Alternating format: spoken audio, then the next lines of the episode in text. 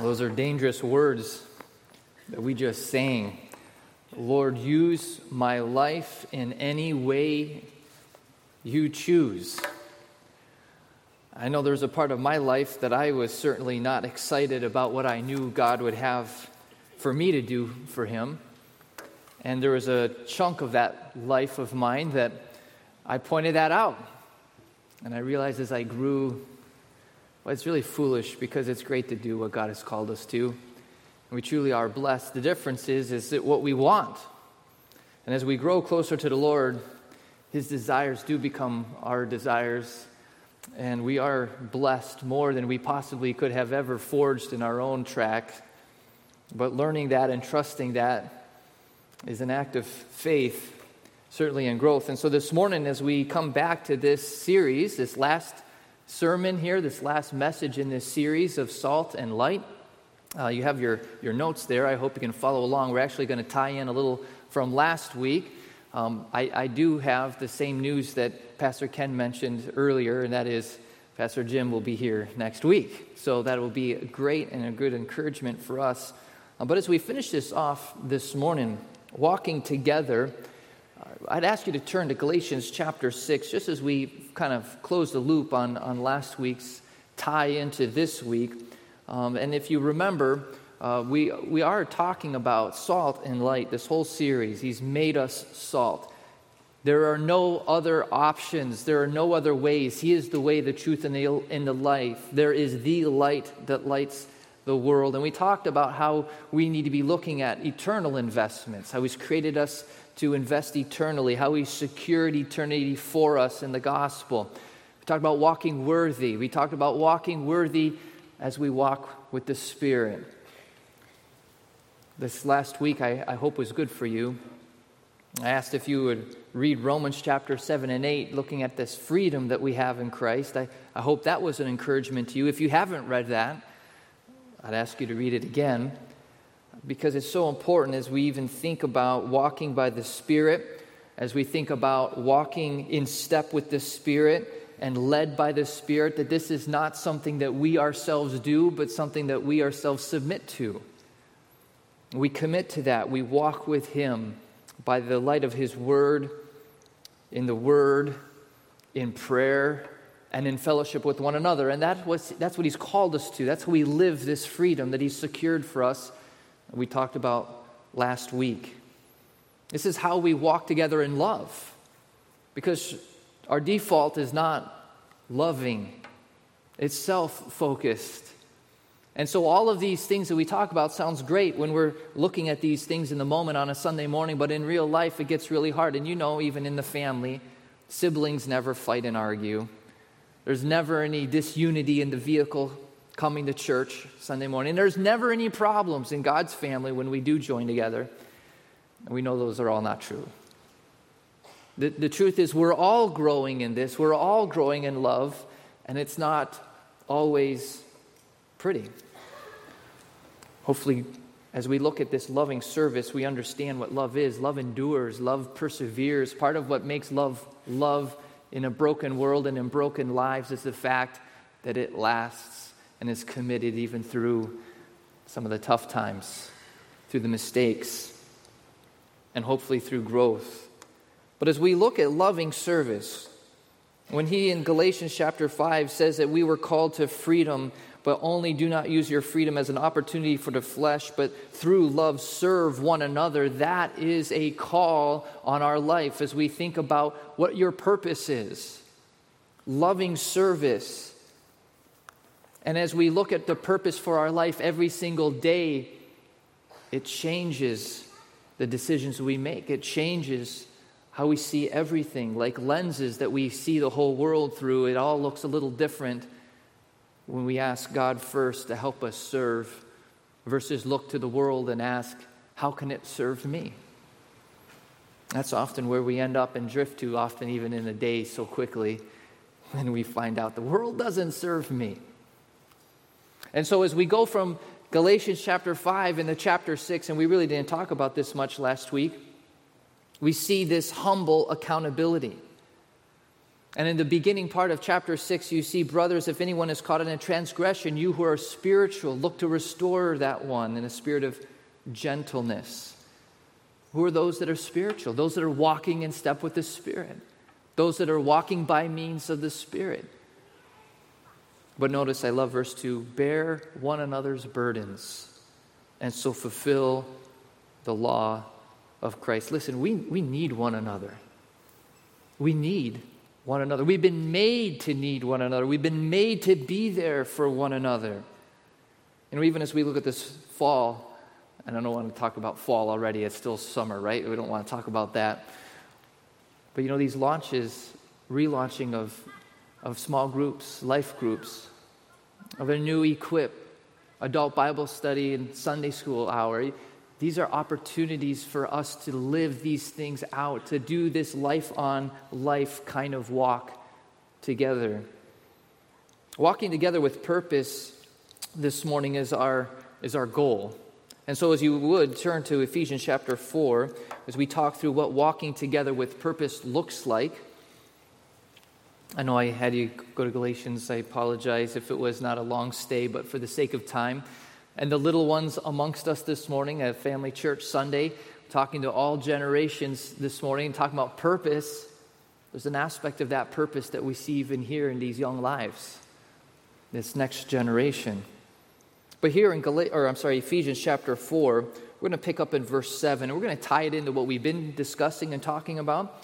Uh, but as we begin in verse 7, read with me if you would. But grace, Paul writes, was given to each one of us according to the measure of Christ's gift.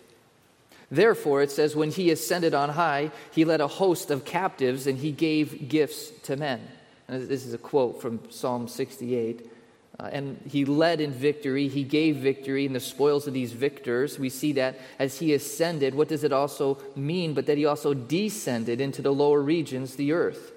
He who descended is the one who also ascended far above all the heavens. Notice what it says that he might fill all things. We'll talk about that later.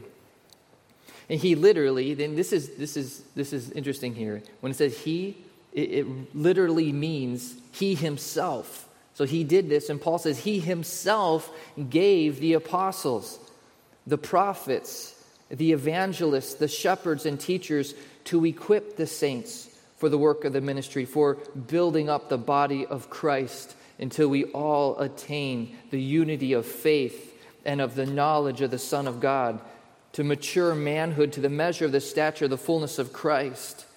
Notice again, just really quick, this tie to fullness.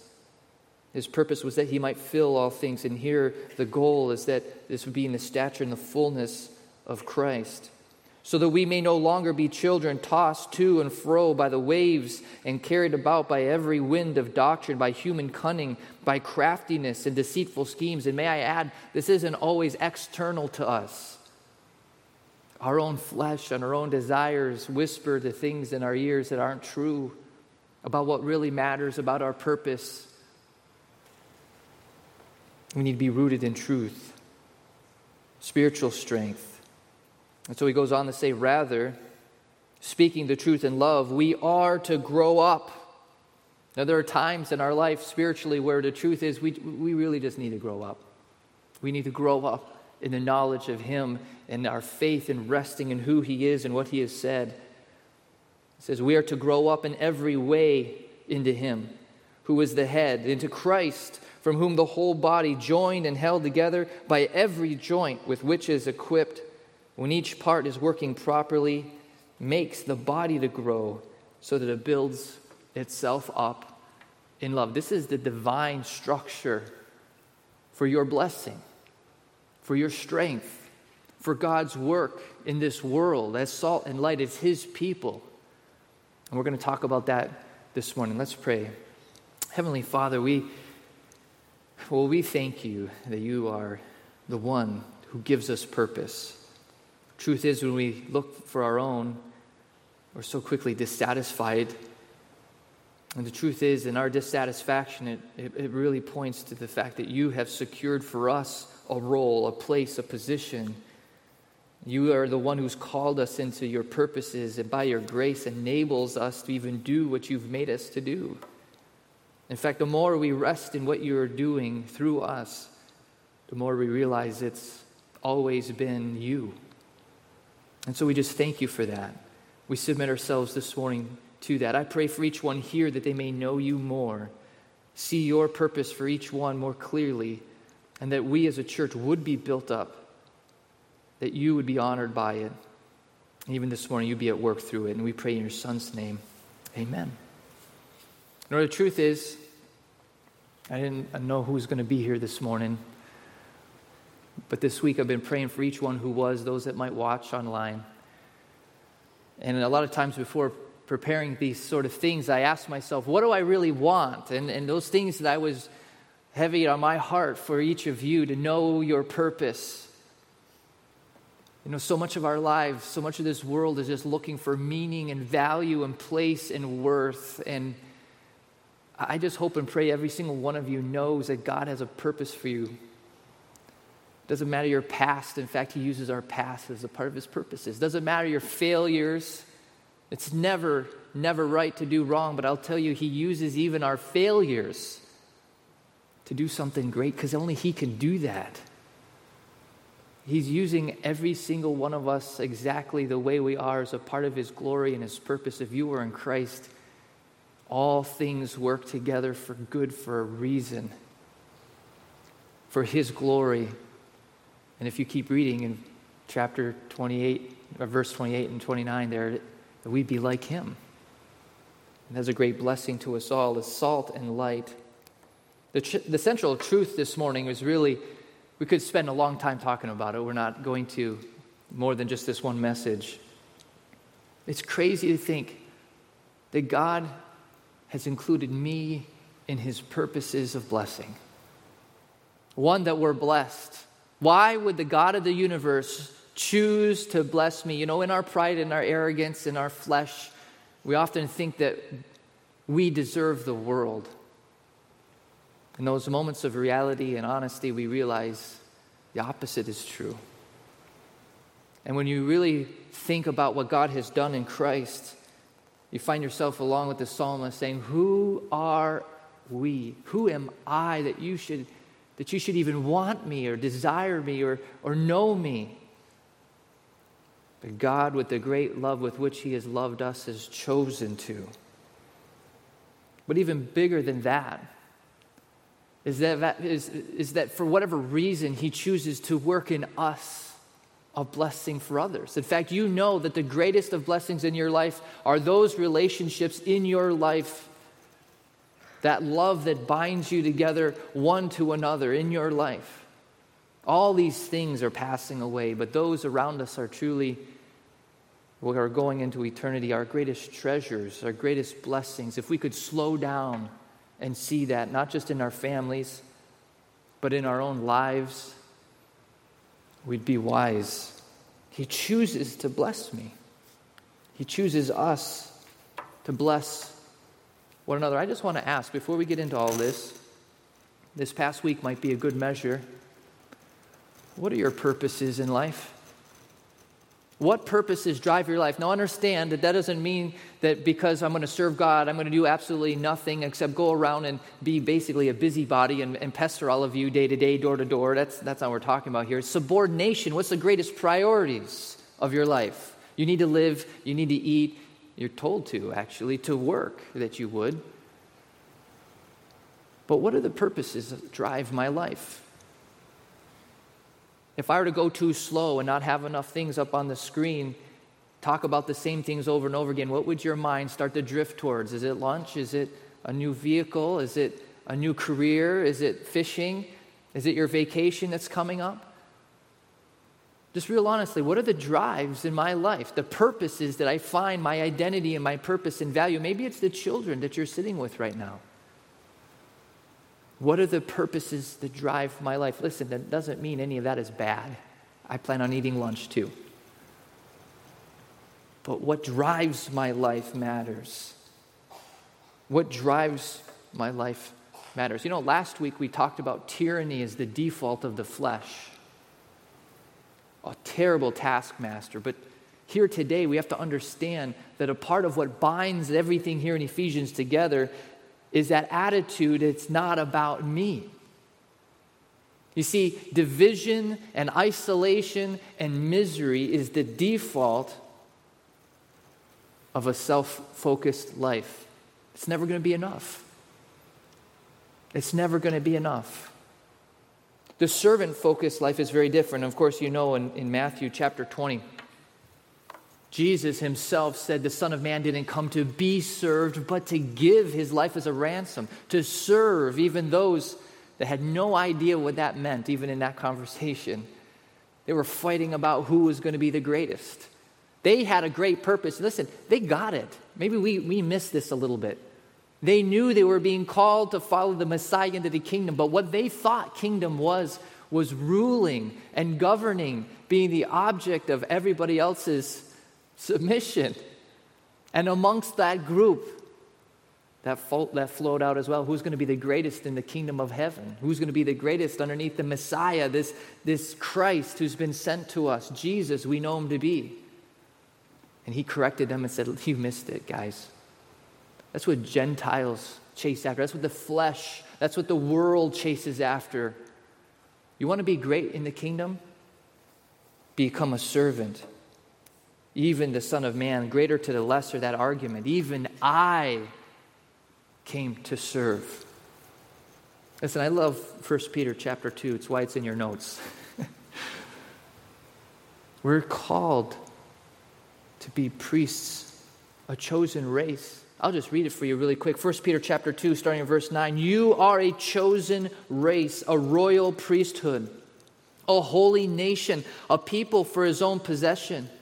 Now we take those, and, and it might be encouraging to you in times of trial. I hope it is to realize God's got a purpose for your life. You have a calling and a future. We talked about that. But understand that with that comes a responsibility. Listen, if we are a chosen race and a royal priesthood and a holy nation, then we are to be something even now that often we are not. We're to be servants. You know, a lot of times we get into this default mentality where, where you know, Pastor Jim stands up here or Pastor Ken or myself and, and, and those that are leaders in the different ministries, and they do and they serve, and that's what they do when we come and we participate. That's not the model at all, even when we claim these realities in Christ. He's called us to be the ministers, every single one of us, us to be the servants. That's his purpose, even for us now. And so, as we look at this walking worthy, walking by the Spirit, understand that even as we talk about being equipped and doing the work of the ministry, which we're going to get into here because it's in Ephesians chapter 4, we realize that Paul's bigger argument, and this would be effective if we could have walked through Ephesians, the whole book. We've been kind of uh, doing this topically, but it's tied into the whole book that my manner of walk, the freedom that we talked about last week, the being able to walk in step with the Spirit is tied to it's defined by the manner in which I'm connected to all of God's work, the level and manner in which I'm connected to His people. And not just in consuming, not just in being poured into, but even in the way in which I pour out in others. Listen, God created us to serve alongside Him.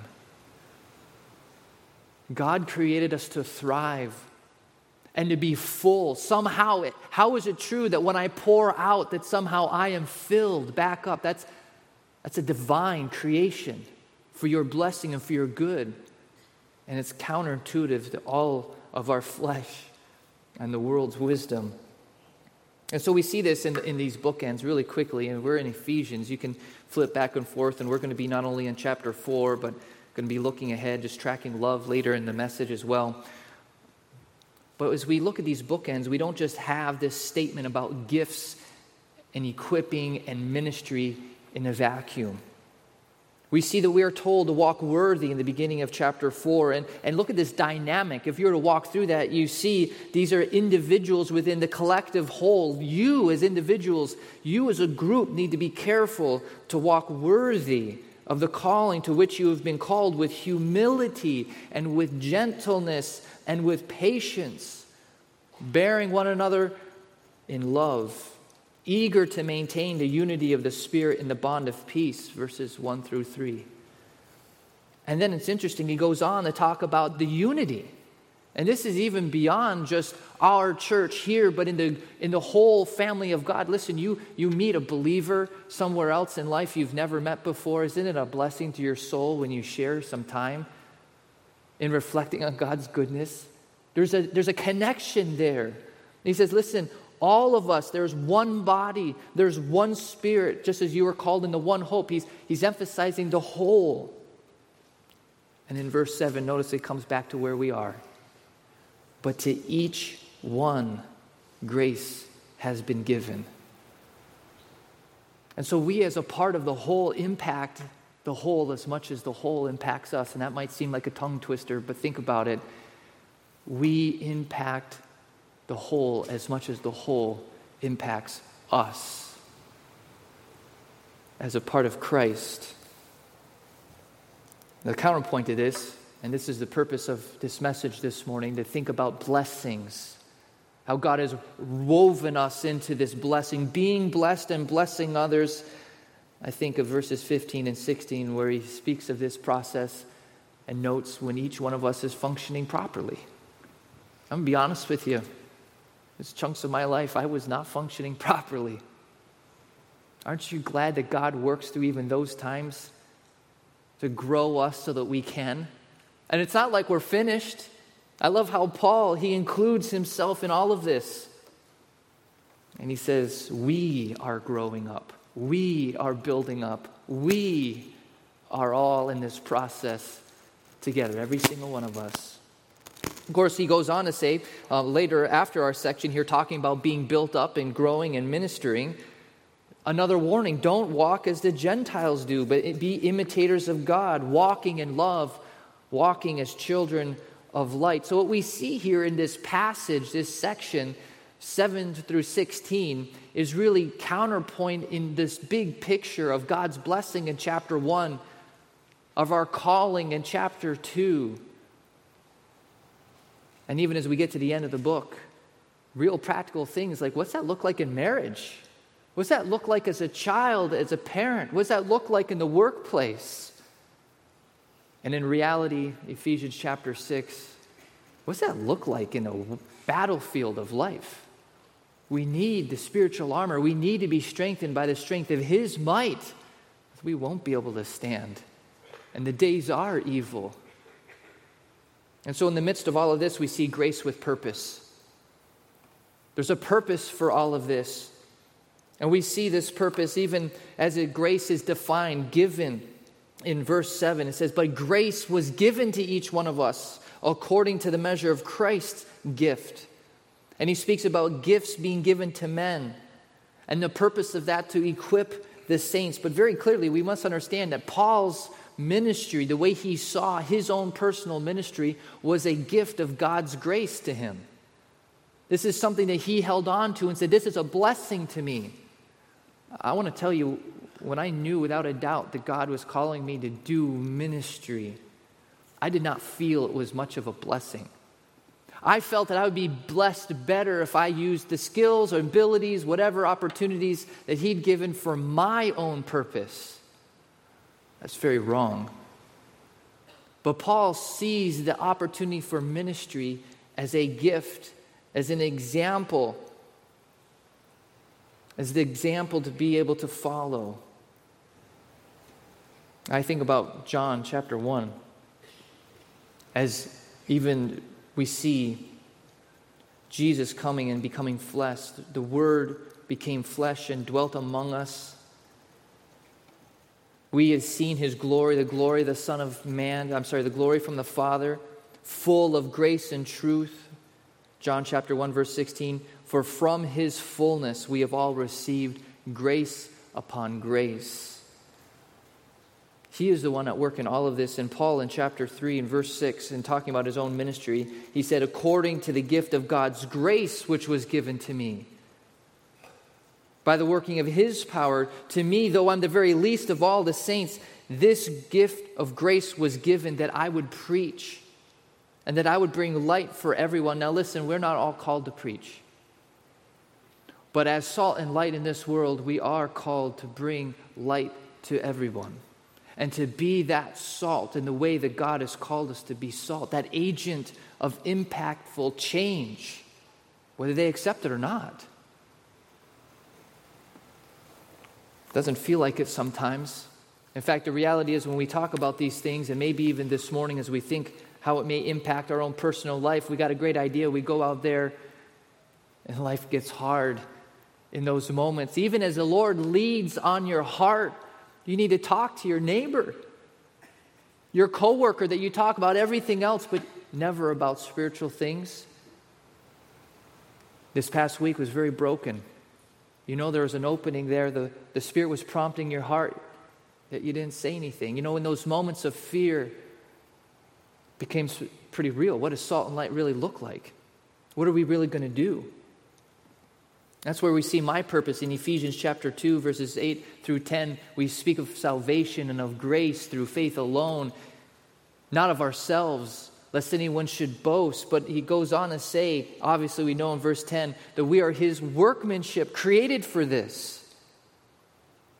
He has a purpose for this. We are created in Christ Jesus for good works, the things that you can see that are actually done, the reflections of that inner work that's been done in your life as it comes out in actions that you choose to do. He created us for good works, which He prepared beforehand that we would walk in them. We have a life defined by this. Now, listen, I want to say if this is your life already, you say, I'm, do, I'm trying. I hope this is encouragement to you. I hope that you continue to look to the Lord the same way Paul did and said, This is a gift.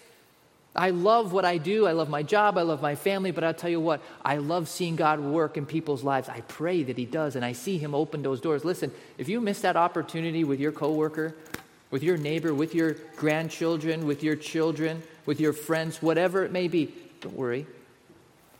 Pray. God would open those doors again. Listen, if God is not calling them, there's nothing you can do, anyways. But I'll tell you right now, I, I challenge you to do this. Think about who you can be praying that God might use you to reach and see what He might do. I'll tell you, to do one of two things. I've seen this happen over and over again. Either one, you're going to have that divine appointment. You're going to be literally sitting here like, oh, this is it. I got to say something now. Or you're going to find out he sends somebody else in your life you weren't even thinking about. And yeah, we keep praying for the same ones we keep praying for. We still do. Many, many, many, many. But how many times I've been humbled that there are those that I wasn't even looking at. He just drops right in your lap and, like, oh, well, yeah, this one too. Okay. But you know, as you walk in step with the Spirit, you know that prompting. This is my purpose. This is why He saved me. He saved me to pass this on. Grace upon grace, grace flowing through us. And here in this, in this passage in Ephesians chapter 4, when he talks about he gives gifts to men, we have to understand that these aren't the spiritual gifts that are so often talked about. Listen, the flesh wants power, the flesh wants ability, the flesh wants easy things to say that's a spiritual mark on your life of salvation instead of the walk that's hard by faith.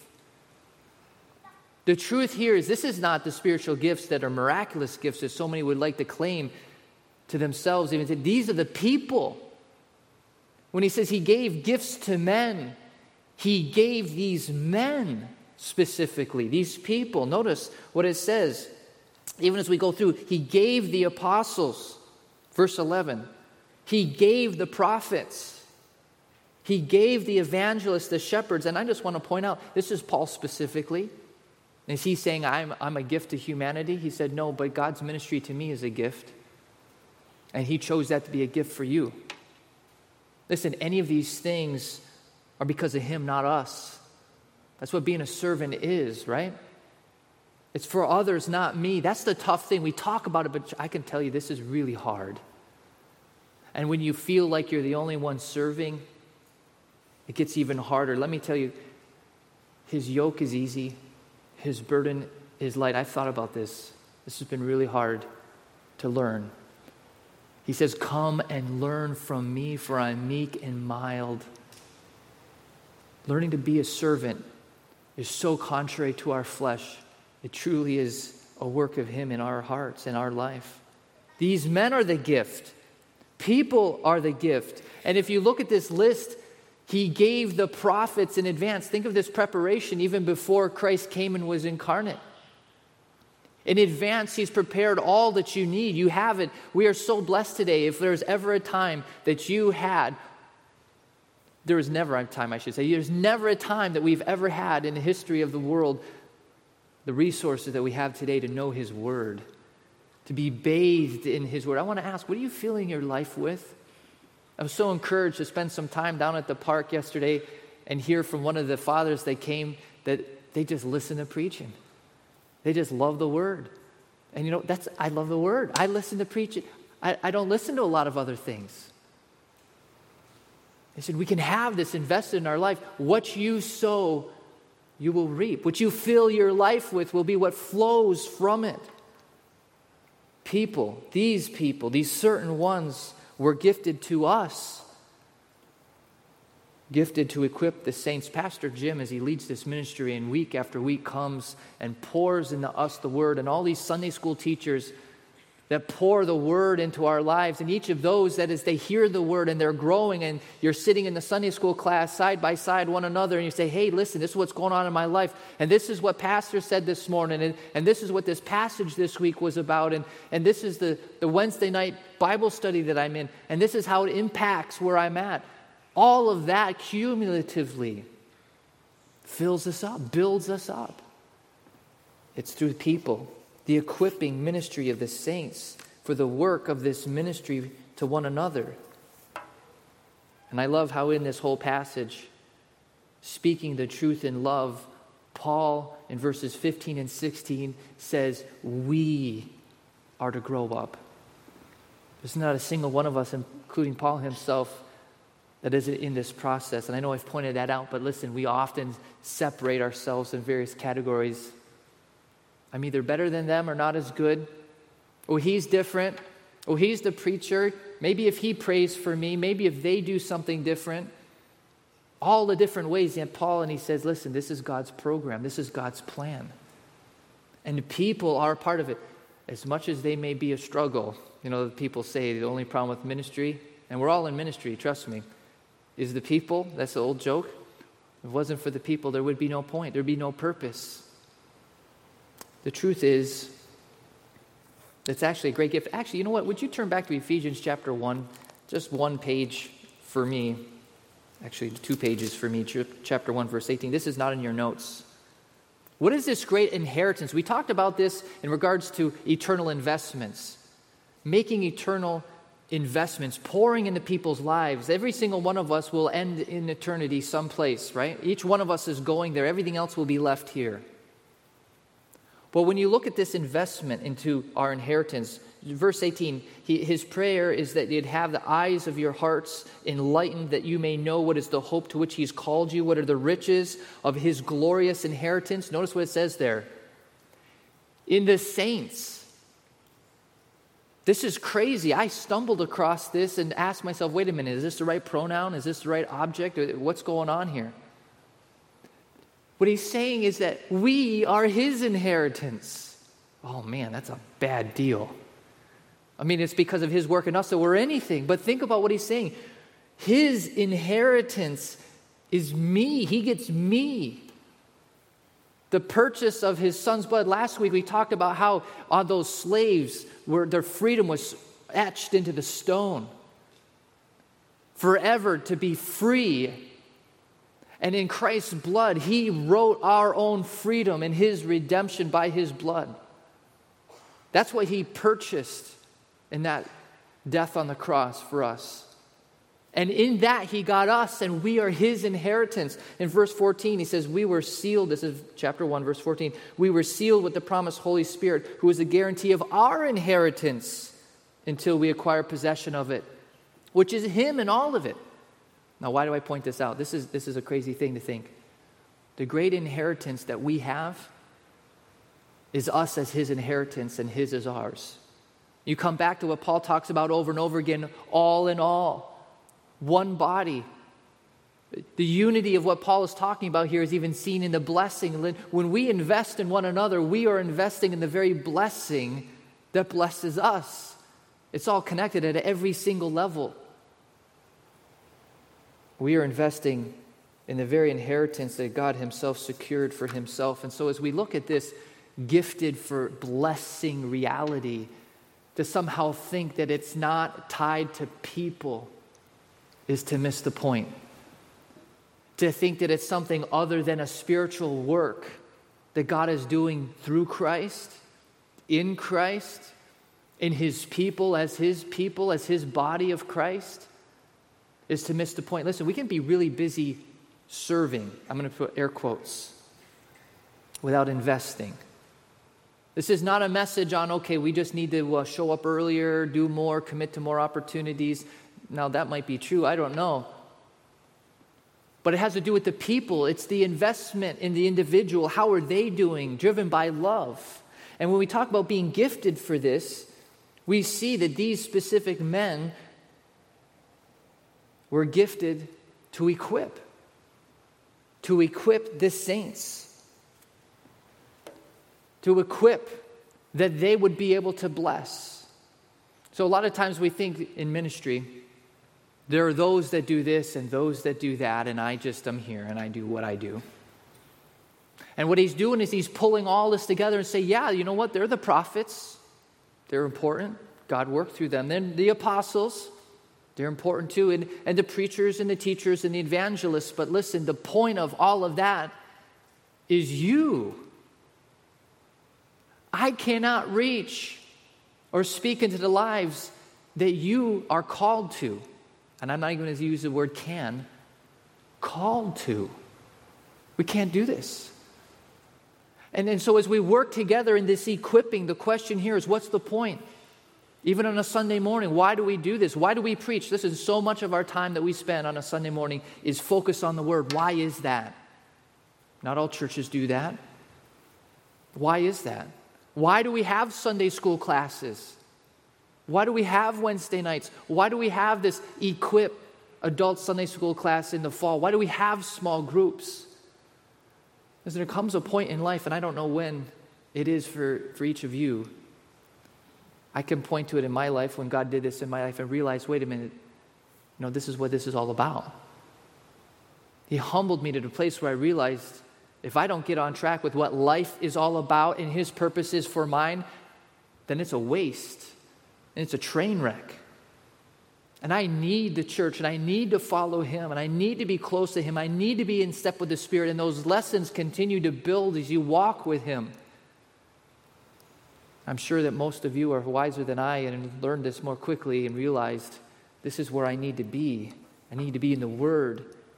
I need to be equipped I can't do this on my own. And, and I love this for the doing of the ministry. The, the reason why this is here in this structure is very clear because this isn't just a work.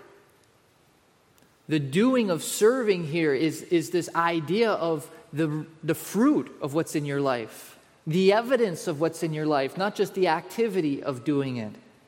And as we think about the equipping for that, we're not entertainers but equippers, equippers at the inner heart level that is flowing out into actions and, and, and works. And you see, this is where we flip it upside down so often. I'm going to do to be. I'm going to do to be. I'm going to be, I'm going to be loved by Him, so I got to do more. I'm going to be better, so I'm going to do more. Do to be. The heart of all of this is that God has called you to be and He's made you to be, and that's why we do. And when we submit to that work of what we are being, it's seen in our doing. And it might seem complicated. I'm trying not to make it complicated. But in the use of this word, it's very clear that it could have been used any other way. Any other word could have been used for this. But this is the evidence of what's already inside of you. So it's not just the work of the ministry, but the doing of serving. It's the fleshing out of the reality that's in your life, of the direction of your heart, rooted in chapter one, reminded in chapter 2 fleshing out even the prayer as Paul prayed in chapter 3 that our eyes would be and hearts would be opened and our hearts would be enlightened and strengthened in the inner man, that we would know, that we would see, that we'd grasp and understand this purpose for our life and what He's done for us. How can I not do in response to that truth? Our flesh is always one of works, and I think of Galatians chapter 5 you know, the works of the flesh versus the fruits of the Spirit. The reality is, this is evidence of a life inside of you that can only come from God. These are the actions and the fruits that come from a life that's rooted in Him and His purpose and His truth. This is the doing of serving. I, w- I want to ask is your heart a serving heart or a selfish heart? I don't say that to condemn any one of you because I'm going to be honest. My heart defaults to selfish, right? And boy, it's a dark place to be there because everything falls short. It's never enough. The fastest way to blessing, once we humble our hearts before a holy God, is to turn to others and look to serve. Serve in prayer. Lord, would you bless them when I can't do anything? When you can do something, bless them. These are the works that flow from a heart of love towards another person. It's not all about me. The work of the ministry is a doing work, doing for somebody else, looking to bless people. Listen, I was greeted at the door by these men who are passing out these bulletins. Our children are invested by so many in the children's wing and so many serving in various ways in our, in our ministries here. The difference between doing, handing out a bulletin, and really pouring your life into these people, even as they walk by, just praying for them. Lord, would you bless them? Would you work in these people's lives as they come through the door? Look at these children dropped off of the kids' wings. Lord, would you work in these families, in these marriages? A heart's direction, a heart's desire, when you run into that conversation, is totally different. They flow, equipped in love, equipped in knowledge. The doing is so more than acting doing is flowing from the heart, which leads to building others up. Listen, we can't be building others up in Christ unless we're this. This isn't something that we can muscle up and say, listen, I'm going to be nicer, I'm going to smile more. We missed the point. Though God works through it all. This is crazy. God works through even our flesh to bless because that's the kind of God He is. The point of all of this is to know that we need to be equipped. We're all in process. He's at work through these special men. He's work through each of us that we would be able to build up the body of Christ. Ephesians chapter 4 verse 16. This body joined and held together by every joint with which is equipped when each part is working properly makes itself makes the body to grow up in love. That's my greatest prayer for this church, for us. You know, there's a lie in our flesh, in our world today, sadly, in many churches even today, that would say that if you can't be something that you're not, then you're nothing. If, if you can't be a preacher, if you can't be behind this pulpit, that somehow you're not something in God's kingdom. If you can't be this, a different gender, a different whatever, just fill in the blank. Somehow you're, you're nothing. The truth is, is that robs you from the very purpose that God created for you. God created you for a purpose that only you can do. And as we look at these aspirations, the world and our flesh often deceives us and robs us of the very thing that God has chosen to bless each of us uniquely through. Let me be very careful that we don't follow that leading and that we submit ourselves to, get, to God, and every answer will be different as you humble your hearts before Him because every one of us is different. If you want to look 1 Corinthians chapter 12, you see how he talks about every part of the body is unique and whole. And guess what? Sometimes the mouth, the one that everybody sees, isn't the one that God's using the most to work through. In fact, he says there, some of those unseen parts actually are more critical, or more important. We're all needed. As we humble our hearts before Him, and I'd ask you to ask of God yourself, what would you have me do? What is my place? Use me. I don't know. I don't care, but show me how I can be used. What's my purpose? To be rooted in you. Oh, that's a place of great blessing. And trust me, He'll answer that prayer. And you start walking through that. Now, I love this. It's in your notes. Um, I love this picture of what God is doing. God is doing this great work. It's this divine reflexive. That means that it's acting on us as much as it is acting through us. We're the subjects and objects of growth. We're the subjects and objects of grace, which means every single one of us is both a receiver of this grace, but also an agent of grace. Be that. If we talk about salt and light, making our saltiness more salty, as we get rid of those impurities in our life, as we look to walk worthy, I need to be equipped. And I need to be a part of this ministry of building and encouraging. We need to own that if we're going to grow in that. If we're going to be investing in eternity, listen, Ephesians chapter 4, this passage ties everything that we've been talking about together. My question is are we, are we looking to be equipped? Are we looking to bless? Are we looking to be these conduits of grace? Blessed be the God and Father of our Lord Jesus Christ. 2 Corinthians chapter 1. This is a beautiful picture. I had this on my computer for years, um, our last ministry. Great picture of this. He talks about blessing others. 2 Corinthians chapter 1. Blessed be the God and Father of our Lord Jesus Christ, for the Father of mercies and God of all comfort. If you need comfort this morning, understand He's the God of all comfort. But He comforts us in our affliction. So God comforts me, He comforts us, so that we may be able to comfort those, that's others, who are in any affliction. And how do we do this? With the comfort with which we ourselves are comforted. And you know what I love about this? It's the present tense. It's the, it's the right now I'm being comforted by Him. Right now I'm being rooted in His grace. Right now I'm being filled by Him. And He allows trials and He allows afflictions in our life in part that we would be there as conduits of grace to be His grace and to be His hands and to be His ears and to be His presence for those around us that face similar things. An agent of grace, a peculiar people. Some people say, yeah, they're peculiar. I'm peculiar. I make it all peculiar. A royal priesthood, ministers of the gospel, salt and light, conduits of grace, and even in our trials and our afflictions, ministers of his grace as we stand together, share our burdens, bear one another's burdens, Galatians chapter 6.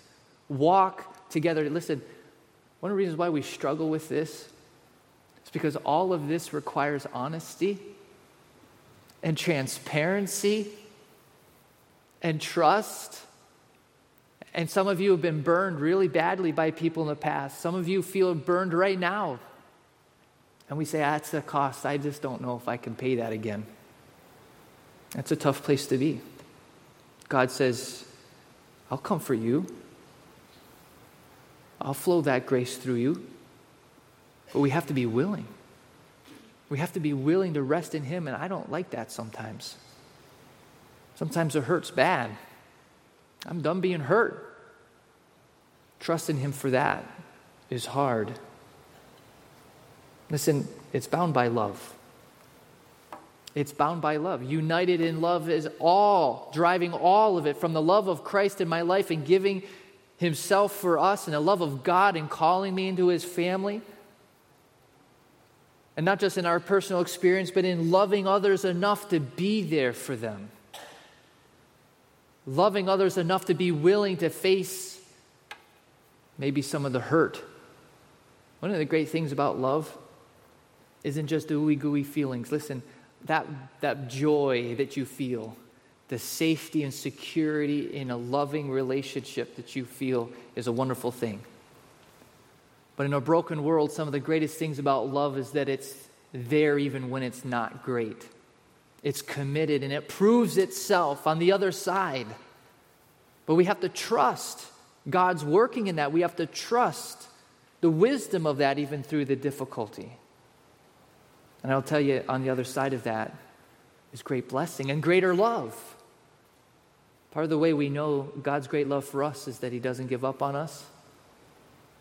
The fact that He's still so patient with us and He still calls us close to His side. He doesn't throw us away when we're not what we should be. I love this in Ephesians chapter 4. This building up, this investing, this ministering to one another is continuing until we all attain the unity of the faith and the knowledge of the Son of God. This is a continuing thing through our life. And we're no longer pushed back and forth and carried away by all these different things. Instead, speaking the truth in love, this truth here is doctrine, it's reality. We're to grow up in every way that is in Him, the head, into Christ, the spiritual work, driven by love, driven together. I'm sorry, growing together in love. And if you just walk down through these, these passages with me, you see in verse 1 and 2 of chapter 4, we are to be bearing with one another in patience and in love. Ephesians chapter 4, verse 25, each one of us speaking the truth in love because we're members of one another. That means when I don't deal with you in a loving way, when I don't speak the truth to you, I hurt myself. Within a marriage, Paul says in Ephesians chapter 5, listen, who's ever hated his own flesh? He nourishes his flesh. He loves his flesh. We love ourselves so much. We want us to have the best that we can have. Well, listen, when you love your wife, men, you get blessing because you're one flesh. And she blesses you. Listen, this is true in the, the body of Christ. You need to love one another, bearing one another with love. We're members of one another. Ephesians chapter 4, continuing on about corrupting talk. Don't let anything corrupt come out of your mouth but instead only what is good for building up as it fits the occasion, that it may impart grace to the ones that hear it. I've spoken this to the teens. They probably have already heard this over and over again from me. But we forget what grace is. Grace is what you don't deserve. A lot of times we're very happy when we're merciful with our words towards others. God calls you to be gracious tells you to give to them what even if you feel in the moment they don't deserve. Doesn't mean be dishonest but build them up invest in them give grace to them. Ephesians chapter 4 as it continues on into chapter 5 be kind to one another tender hearted forgiving one another as christ forgave you. Be imitators therefore of god as beloved children. Walk in love as christ loved us. And He gave Himself for us. This morning, as we close this message and this series, I want to ask are you being equipped? I sure hope so. I, I know that in part the reason why you're here is because you are. Are you learning? You know, when I ask questions like this, I, I think to myself, okay, how does this work? What is it, what's equipped mean? And if you go through Ephesians, we don't have time this morning to do that, it'd be a separate message, but knowing the truth.